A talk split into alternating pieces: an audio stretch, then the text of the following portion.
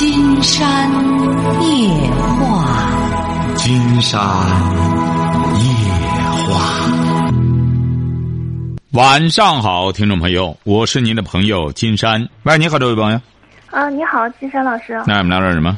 呃，信号还行吗？信号非常好。呃，我是新疆听众。新疆的。对。哎，好吧。呃，我今年三十八岁。嗯。我是听你的节目大概有两年时间了。哦。啊，听了以后就把你所有的节目恶补全部都听完了，在网上。嗯，三十八岁。对。嗯，说吧。呃，我最近是有点情感问题，想让你帮我分析。怎么了？说吧啊。我离异已经有大概四年的时间。嗯。嗯，最近是碰到一位男士，但是离异多少年了？四年。七年。四年。啊，四年哈啊。呃，最近是碰到一位男士，我不知道我该不该跟他走入这个婚姻，因为我好像因为离异的关系，好像我对这个。男方的这个判断，嗯，我觉得是有点问题吧。是啊，就心有余悸。那你第一次婚姻，金山能冒昧的问一下，为什么离婚吗？呃，是直接原因是对方出轨，但是有有你俩就是感情不和在先。他是跟我父母不太合。嗯，他和你父母不和。对，两家可以说两家是有一些矛盾。然后间接影响我们感情，所以他才出轨，嗯是这样的。第一次离婚，也就是说两家父母的介入。对。他是干嘛的呢？第一次婚姻。你说他职业吗？啊，对。他是军人。军人啊。对。你俩都是独生子吗？我是，他不是。嗯。你们的孩子呢？孩子是我们上法院，我想争取抚养权，但是最终是判给他了。嗯。孩子归男方，对，嗯，说吧，这现在这个是怎么回事？现在这个我们认识有两年时间，嗯，在但是在前面相处了半年之后，他觉得我们不太合适，分开了，分开了，中间将近有八认识两年多，也就两个人同居了半年，没有同居。哦，就认识两年多，这这这就是说是这个。呃，说开关系半年，最终不适合，分开了。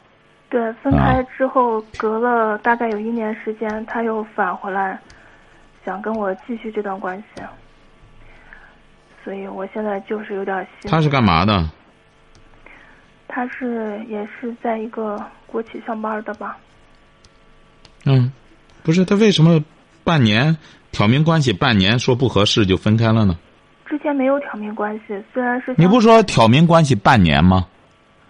是我们在相处半年之后，他觉得我们不合适。啊，相处半年不就意味着这个关系已经进入恋爱关系了吗？没有，我想问您的就是，他这个人好像对这个关系就是非常冷淡的一个人。是相处了半年，但是几乎我们见面也就是屈指可数的。几十次吧。你为什么对他耿耿于怀的，老琢磨着他呢？他是哪一点这么吸引你啊？两年了，他这样游刃有余的去了来了的，你一直在这样被动的等待。他是什么文化？大专。嗯，什么大专？我没有问过。嗯，这些都得问啊。他在工厂里干嘛？他算是个中层领导吧。工厂中层领导，这工厂是私企业还是国企啊？国企。嗯，车间主任吗？类似吧。嗯，他也是离异。对。你也在工厂上班？我也在国企，但我跟他不是一个单位。啊。嗯。不是他哪一点这么吸引你啊？这半年了，如此被动的和他相处。他没有什么吸引我的。当初他跟我提出来分手以后，我也就没有再放在心上。问题就在于，事隔了八个月，他现在又返回来又要找我，然后我们这连连续又相处了大概又是大半年。嗯。然后他现在跟我提出来就是想结婚。嗯。所以我现在就很矛盾，我就觉得这个人是不是能靠得住？不是他多大了？他比我大四岁。嗯，他孩子呢？他没有孩子，他没有孩子。嗯。他第一次婚姻没有孩子。没有。那这些事儿你们交流了吗？怎么回事儿或者干什么的？嗯、交流过，是他前妻身体有问题。那你们交流了这个之后又交流，他为什么觉得你们不合适了吗？他起初是觉得我的那个性格跟他相处不太合适。那怎么现在八个月之后回来又觉得性格合适了？他回来之后，他没有直接跟我提出这种，而是说像朋友一样，我们又沟通交流了很多次吧。嗯他发现我的性格好像变得已经平稳了很多，不像以前那样，还是有变化的。所以，嗯，所以我现在就矛盾，他是到底是因为妥协想结婚来找我呢，还是是真的是接受我这个人身上所有的一切？你身上你所谓的身上所有的一切是什么？因为我肯定我是我也不是完美的，我也肯定有我的缺点呀。你的缺点是什么？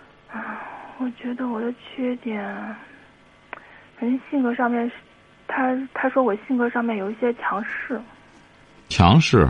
对，嗯。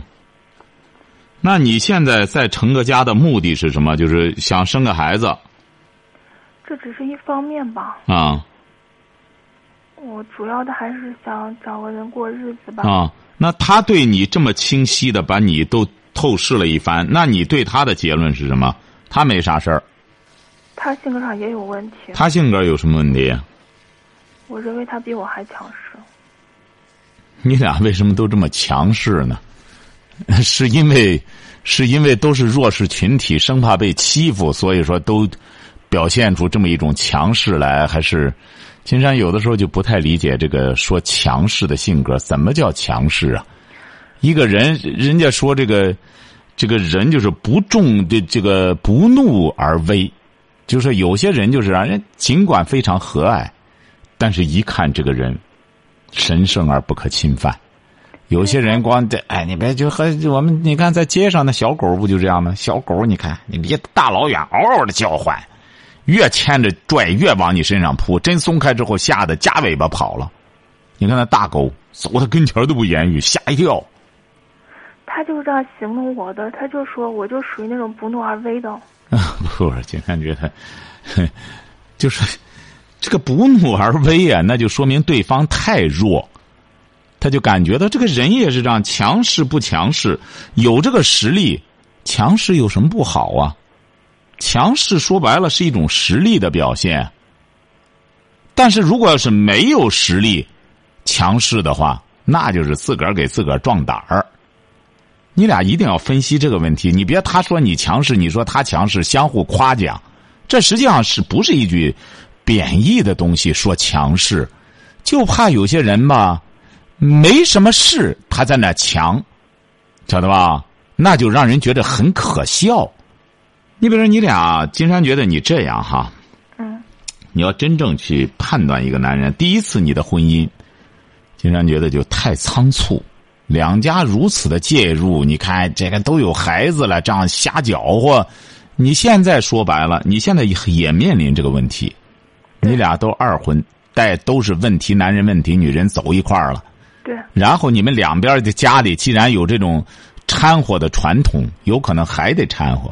对，这也是我担心的。就是啊，你这个问题就是这样，所以说，你现在呢要去这样看一个人，因为你这个男的，他也四十二岁了，人到中年了，那么你看看他的人生观是什么？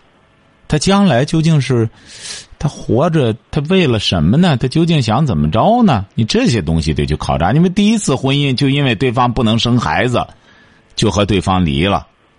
呃，不是，那也这啊，你不说主要原因是这个吗？不能生孩子吗？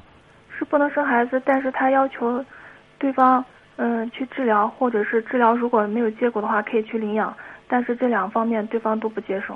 那你不想一想吗？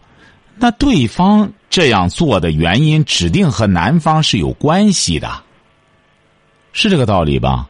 对，你想，一个女的，如果要是她爱上这个男的的话，她甭说，甭说干什么，男的让他去治疗，他自己悄悄的去治疗，他也想为这个男的怀个孩子。对，哎，当有些男的在说女方的时候，有些女性经常希望您能够客观的分析，这第一点。嗯，第二点，你得去了解一下。你比如像这位，你原来家里这种介入，你俩这一方面在谈恋爱的时候要谈到这个问题。你比如你别带着很多问题都到婚姻里去，弄不好又得就得又得第二次再再拜拜了，就得。对呀、哎，所以说你这你不用恐惧，而是要解决这些问题。你把他吧也是这样，你俩现在你真走一块儿之后，你比如你也得让他反思一下，那为什么一个女的就为你，人家居然就不想生孩子，人家也不治，领养也不想和你在一块儿领养，显然就是不想在一块儿过。说白了，但但是这个金山老师，我要跟你说一下，等到他们俩离婚之后，他才发现的，是这个女的在外面也也是有有别人。哎，怎么样啊？竟然就分析的就是这样哎。她一个女性，她这样之后绝对是有原因的哎。所以说，你和这个呃新的男朋友啊，就是要去考察他这个，他有没有志向。一个男人就是这样，一个男人要立于事，他要有事业心。不在他多大岁数，这个人只要活着，他不能说我现在岁数大了，我就想论堆了，这玩意儿你这这不行。就是说，你看他有没有事业心。再就是，他对一些事物的价值判断，这也是两个人闹矛盾的主要原因，晓得吧？嗯。你把大家同时看一个电视，有很多夫妻就这样，看看一部剧，看着看着两个人打起来了，为什么？就是不同的解读，不同的价值观，最终就是两个人就不能同看一个东西，看了之后就就抬杠干仗。哎，再就是消消费生活观，你比如有些人吧，他就觉得，哎呦，咱得必须得有房有车。你看这次习主席去那个英国的时候，你看那新闻了吗？你看人家卡梅伦带着到了乡间的酒吧，晓得吧？嗯。你看这就英国贵族的生活。你看金山原来的时候在博客里、微博里都谈到这个观点了，说美国的。文化，美国是一个没文化的国度，它是个商业国度，而它的文化根脉是在英国，它随时在跟着英国人在学。你像很多领导人到美国去见这个，呃，美国元首也是这样，总统也是这样，他经常带着或者去了戴维营啦，休闲的地方，或者到一个什么比较休闲的地方去，他也是这样，怎么着呢？就是学的英国范儿，嗯，这这就是一种生活观。而你比如说，我们有些人他他就觉得不行，人家来了，这玩意儿带着他到那个这这必须得到五星级的酒店里去啊！你比如我们有些朋友国外一来人之后就是，哎呦那不行啊，咱得吃吃饭得怎么着怎么着，咱剩下咱别干什么。你看他是这种消费观，这些东西都直接影响到你的婚姻生活，这是才是。这才都是关键的东西，这也是我们很多朋友在谈恋爱期间所要谈的内容。你别光盲目的、被动的，哎呦，我和他在一块不在一块我害怕，我再怎么着的。你要主动一些，你还强势呢？强势，你比如说他学的什么东西，你应当得和他交流啊。他大专毕业学的什么呀？你比如他学这个专业，他感兴趣不感兴趣啊？将来你比如说他是想。想想干点什么呀？这些东西你都得去了解，你这些都没去了解，你光在那被动着，我嫁给他还是不嫁给他？我嫁给他，将来他要再干什么了之后，你完全是雾里看花，非常盲目被动的再嫁给一个人儿。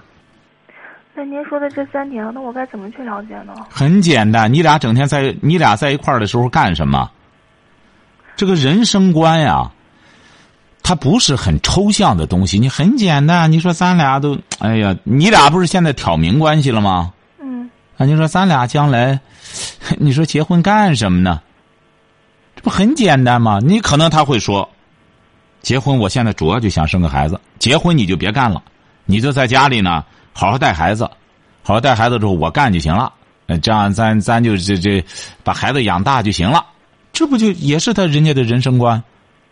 那你说你干什么呢？我就在厂里好好干干，多挣俩钱儿，哎，就这样，这不就完了吗？呃，他他不是这样认为的。他怎么认为的？他觉得，女人得有一份工作，收入多少是其次，关键是不能脱离社会吧。那问题是，将来你这孩子谁看呢？要真要要孩子之后，这个问题他跟我交流过，嗯说因为他的收入还可以吧，就请人吧。找保姆对，啊，这不也挺好吗？他可能就觉得，啊、经常觉得恐怕他这种想法也不是他的吧。现在有很多比较流行的就是女人最好有份工作，别和这个社会脱节，怎么着的？哎，有很多这个这个，但是你这个对象他也可能在工厂里边做个中层，他应该说他这个观点也是有道理的。你们这个女人老在家里待着之后，越在家里越窝越自个儿窝里横，越觉得自个儿不得了了，自我膨胀，确实有这个情况。再看些电视，那电视说白了有好多节目也是不交好，他慢慢慢慢的确实就，他有份工作呢，干干之后受点挫折。你哪个工作的说白了也没有特别说我太舒心了，我顺心顺的，简直就和吃了顺气丸一样。哎，你只要工作，您记住了，你当官当兵，说白了都顺不了，都会有挫折的，都会有人际关系发生。有的时候有这些东西发生之后吧，回到家里还觉得挺温馨。这说明你这个男朋友呢，他的确是，他也经历了一些事儿，他也体验过一些事儿。对，哎，他觉得这个金山觉得就挺好啊。你比如他没说，往往就是那种没有经验的人才会觉得，我就让你在家里，哎，在家里我挣钱养着你，实际上那真出问题。所以说，说明你这个对象金山觉得人生观上他是很健康的，他不怕你接触社会，不怕你去接触别人，这不很好吗？这就是一种人生观呀、价值观，生活上我们怎么来设计啊？这个可以交流啊。是安贫乐道，还是咱赶快发起来？怎么着得有多少钱才行？怎么着怎么着的？这个都可以交流啊。这个交流过，他对物质方面不是说刻意的去追求，但是顺其自然吧。如果事业上能有更好的发展，那肯定相应。这不挺好吗？这不就是很好？金山觉得这个男士没什么不好的，而且是人家也很慎重，在这之前干什么？再隔上一段时间回来之后，他沉淀一下，觉得你比较适合他。这个问题我也和他交流过。我说，既然你觉得我不合适分开，为什么隔了这么长时间又回来找我？嗯他就实话实说跟我讲，他那段时间是接触过，但是觉得还是不合适。想来想去，还是觉得我各方面还是好一些吧。啊，金山觉得这不这个男士挺坦挺坦率的。但是我记得金山老师，您曾经在节目里说过，您觉得什么事情都不能将就，唯独婚姻可以将就。嗯，对，没错。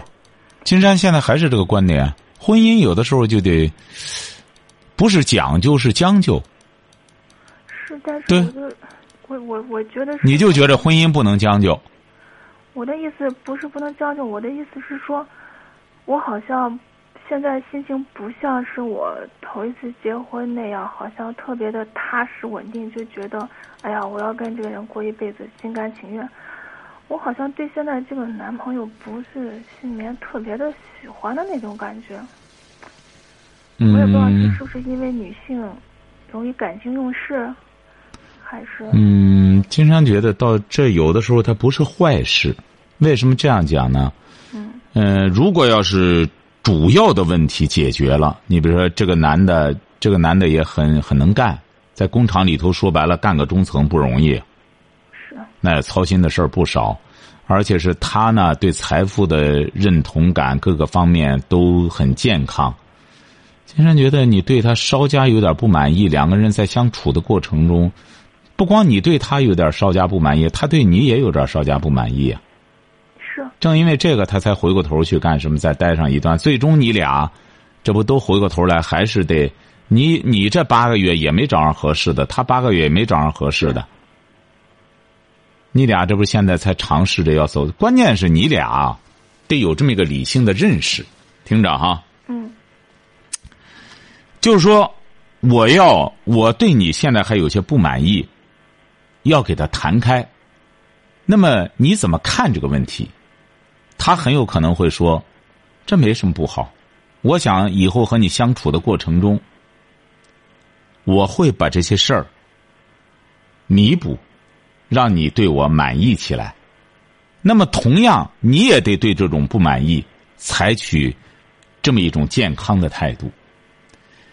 青山觉得，实际上在五六十年代拍的很多电影，你现在值得去一看。你比如像有一部电影叫《李双双》，不知道你看过吗？哦，我听说过。哎，这属于老电影。对。好像是五六十年代拍的《李双双》。呃，张瑞芳和那个仲星火演的。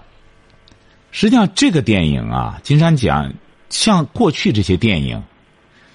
它的价值要比我们现在很多的电影，你现在很多电影拍出来说白了就是生活的垃圾，那种理念也是垃圾。哎，有些人很很时尚，你看很时髦。你看恋爱失恋多少多少天，然后再干什么？你看和折子戏一样，你真放到生活当中是很痛苦的一件事儿。哎，尤其是现在一些女孩子更经不住这挫折，是弄不好抹脖子、跳楼了干什么的？你以为玩弄感情是好玩的东西啊？所以说，你看这个李双双，实际上你知道，他最终，他最终，他的，他抛出的一种理念就是，有一些婚姻是先结婚后恋爱。你比如说，这个喜旺和李双双两个人是。三次分三次合吧，就这么几次。然后尽管人家他是以一种政治的理念把他们弄到一块儿了，实际上也是一种生活的理念，就是一个私心和集体的这么一个概念。现在我们现在不是还是面临这个问题吗？有些人过于自私了，那私人老板也不愿意用啊。现在很多那种私人老板、私家企业，他也喜欢要那种。哎呀，无私的人就觉得这这种人，哎呦，真是人才什么？那种特别自私的人，整天给他讨价还价的，他也不乐意啊。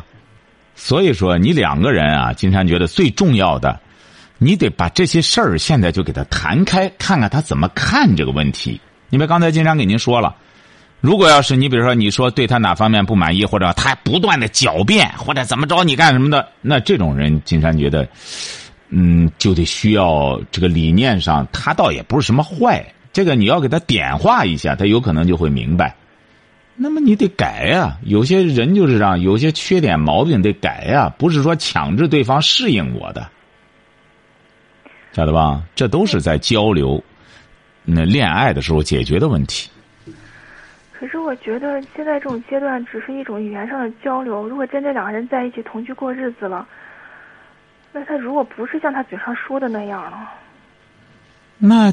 那又怎么着呢？不是像他嘴上说的那样，说白了，那最终实在不行的时候，那只能就是掰呀。要不然说离这个婚姻带有赌的性质吗？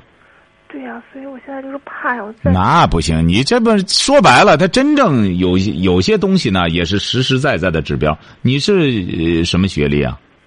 我大专。你你是学什么的？我是学经济的。那金山给你说一个能够保保鲜的很重要的一点，嗯，就是你俩不断的学习，不断的进步，很简单。这个人就是这样，不进则退。就很多婚姻掰的原因就是老想让一方飞起来，你得当当龙啊，你得当龙啊。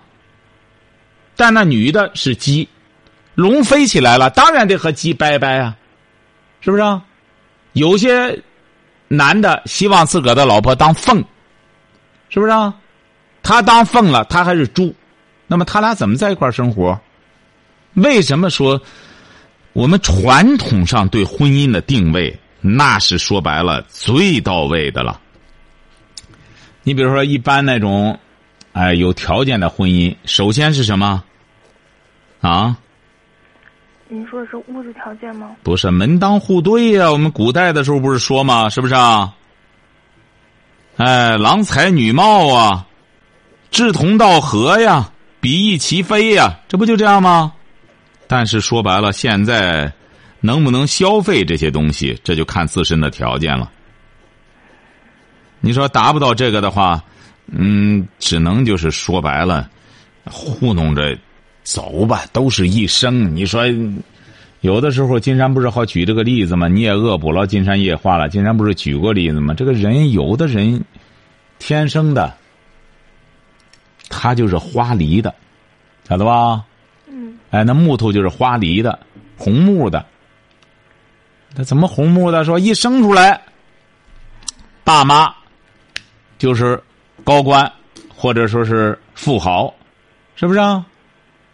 你这个你怎么比呀、人家一生出来就这样，那么回过头去，自然就门当户对，找一个差不多的，哎，在一块儿，那这些人不存在经济问题，不存在什么问题，人家都是都受过良好的教育，就没有这些问题了。你说他这种婚姻变也非常困难，为什么非常困难？女的也是大户人家的，你让她结交着真像泰坦尼克号那个什么罗斯啊似的，见了说白了小流氓跟着他跑了的，说白只能在电影里，晓得吧？哎，或者说根儿上就是个灰姑娘，就和那个谁一样，和那个查尔斯那个谁那个戴安娜一样。那个那个戴安娜，你看她她最终的就是，她就是小户人家来的。你说真让她在这个，在这个王宫里，她待不住。你说跟着一个什么沙特王子，整天飙车去，哎，他这个行。你看他根儿上的就不是这样，为什么说就得门当户对？但是做老百姓来说，这些东西就不行了，就是两个人就是隔这个搭伙过日子，相互在就是凭着说白了仗义了。我好好照顾你，你也得你得到我不我我我有病的时候，你也得照顾照顾我，大家就得这样了。对，他哎他也是这么想。哎，你甭想着那么完美。你说这个事儿，你说它红木家具是家具，它爆花板的就不是家具了吗？爆花板的实在是说白了，想干什么贴上个皮子也可能是红木的。现在说白了，很多家具店里卖那家具，你看着又是这木那木的，说白了都是贴皮子的。他不贴皮子，一套五六百块钱儿他贴上皮子，一套两三千块钱。其实这个日子呢都一样过。前天这不金山刚去拜访了一个呃一百一十六岁的女士，晓得吧？嗯。你看人家，这老伴去世了三十年了，他带着四个女儿，现现在一个家里一百五十多口人。哎呦，你看人家那日子过的，家里有什么？家里什么也没有。哎呀，屋子里简直是，哎呀，那墙，这这这说白了，就五十年前的房子都都比那个好，就这么个就这么个物质条件，一家人其乐融融，很幸福。所以说，你现在就甭想着那么，呃，面面俱到，就是顺其自然就行了。两个人呢，总的来说，金山说，婚姻千万不要一方强制一方按照自个的想法去做。就是别打算这个就行了，你俩呢不妨这样，结了婚之后呢，经济上还是 A A 制，经济上先不要有什么纠缠。竟然担心你经济上一干什么，你俩走不远。为什么呀？嗯，您不相信您就试试，到那时候你就知道了。你要说为什么，经常告诉你哈，因为你俩钱都不多，你觉得他经济可以？他一个月多少钱？他他他中层管理他是拿年薪的，啊，拿年薪能拿多少钱？二十多万吧。这他给你说的。嗯，他这厂里生产什么？他是做，他不是生产，他是一种，他是做管理的吧？他不是具体生产东西的，他是一种属于一种能源开发。金山建议你啊，你要记住这二十多万，你干脆就别惦记。你不相信，你就往前走，你就把你的钱挣了拿好就成了。你只要惦记这个，金山觉得好不了你俩。您不相信，您就试试。你你可能会说，那我不干什么之后，我和他结婚干嘛呢？实际上，结婚更重要的是一种爱。如果相互没有情的话，没有爱情的话，两个人在一起，说白了，打伙也打不起来。所以说，金山才建议你不要急于结婚，不妨啊，先处一处。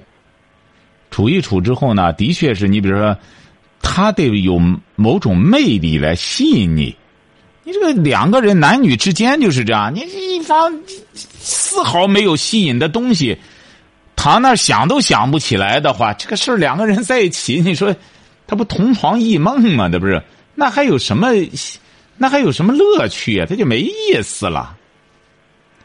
那倒也不至于，他有些方面我还是挺欣赏的。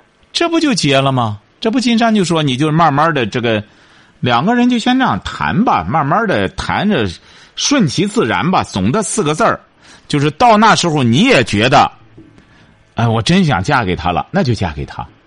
人家潇洒的走了一次，那么人家走了，说不行，走了，人家能再潇洒的回来，你也不一定非得报一箭之仇，我就这怎么着？要你干什么的话，也是。这样洒脱的和他相处就行。既然他回来，准备想娶你了，你说可以？你觉着火到了，你上火。但是，我我我我我我还不着急，你必须得也给我点时间，让我慢慢也热起来。对，我们现在就是这种状态。哎，你得这，你这个状态，关键金山觉得你还是有着一种。金山直白的说吧，你不够自信和他，你很被动，话也不敢说。对他说白了，你也没有多少了解。也可能二十多万的年薪一下让你已经晕了。要记住了哈，对一些男人，无论他说什么，他就说他两个亿的年薪，你也不要晕。你知道为什么吗？你看这位小姐，金山要问你，他就是挣两个亿，你也不要晕，为什么？因为如果我关注这个，他会觉得我是因为钱才跟他错，错。很多女性会有你这种误区，所以说上当受骗。哼，竟然接触那男女的上当受骗的可多了。男的，一干什么了？哎呀，现在我挣的也不行，单位上吧，哎呀，一年就给个几百万。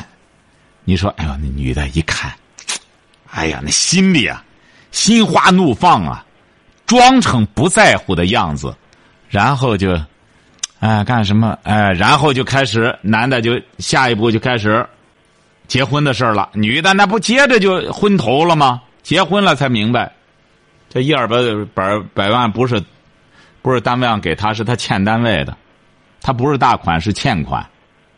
金山为什么说？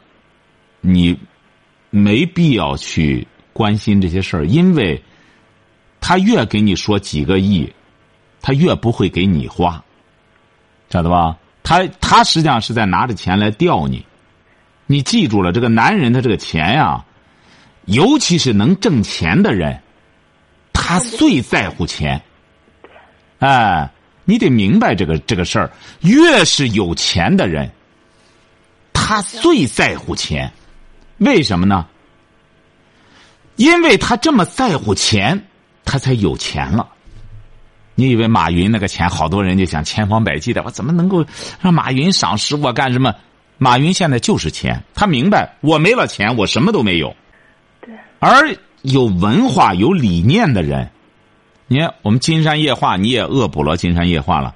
金山夜话的这个节目的财富，金山可以这样讲。它不是用几个亿能衡量的，这个你承认吧？承认。哎，不是用几个亿可以衡量。你你想想，嗯，你也三十多岁的女孩了，你也比较一下，你可以比较各种节目，它不是多少个亿能衡量的。但是唯一的一点文化的优势就在这儿，金山可以和金山的上亿的听众分享，晓得吧？嗯。你比如金山要今天有几个亿。那就得藏起来了，反而是不显山不露水，得藏的严严实实，生怕被别人偷走了。哎，那得这样。而文化不一样，为什么金山说，一个人活在世上，你要明智的话，金山就说，像马云这些人都是，有人说他私心，金山说，一方面说是私心，一方面这些人很无私。为什么呢？他们肯当财富的奴隶。你要知道，这几几百个亿、几千个亿到他们手里，得多少人得去算计他，想从他这个多少个亿里往外抠钱儿，晓得吧？对。所以说，他是很累的。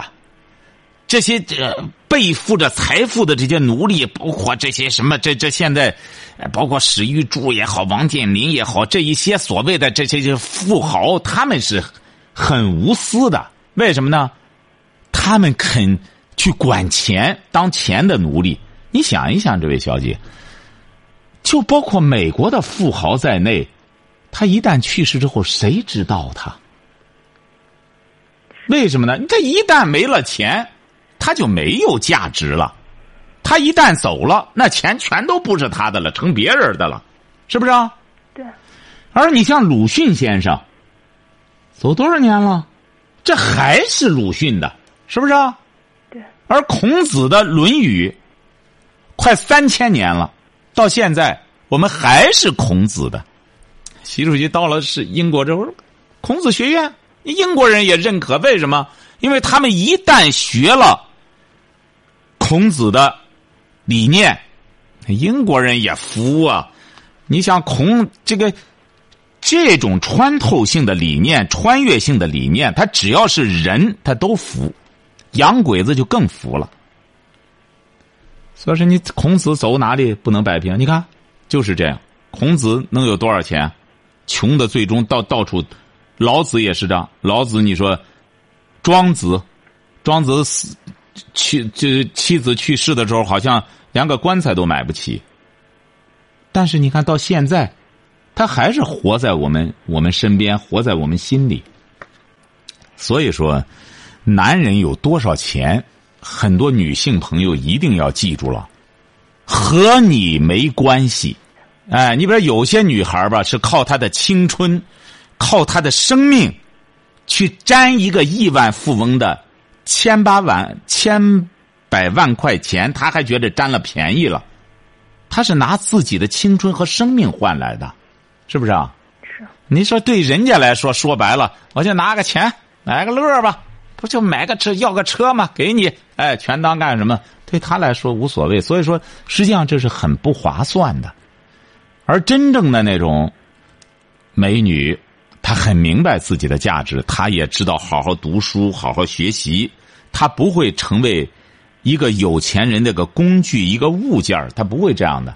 人能享受多少？金山这这段时间也是和我们几位朋友哈一块儿去接触了很多这种过百岁的这些老人，他们唯一的长寿的经验很简单，就是生活清淡。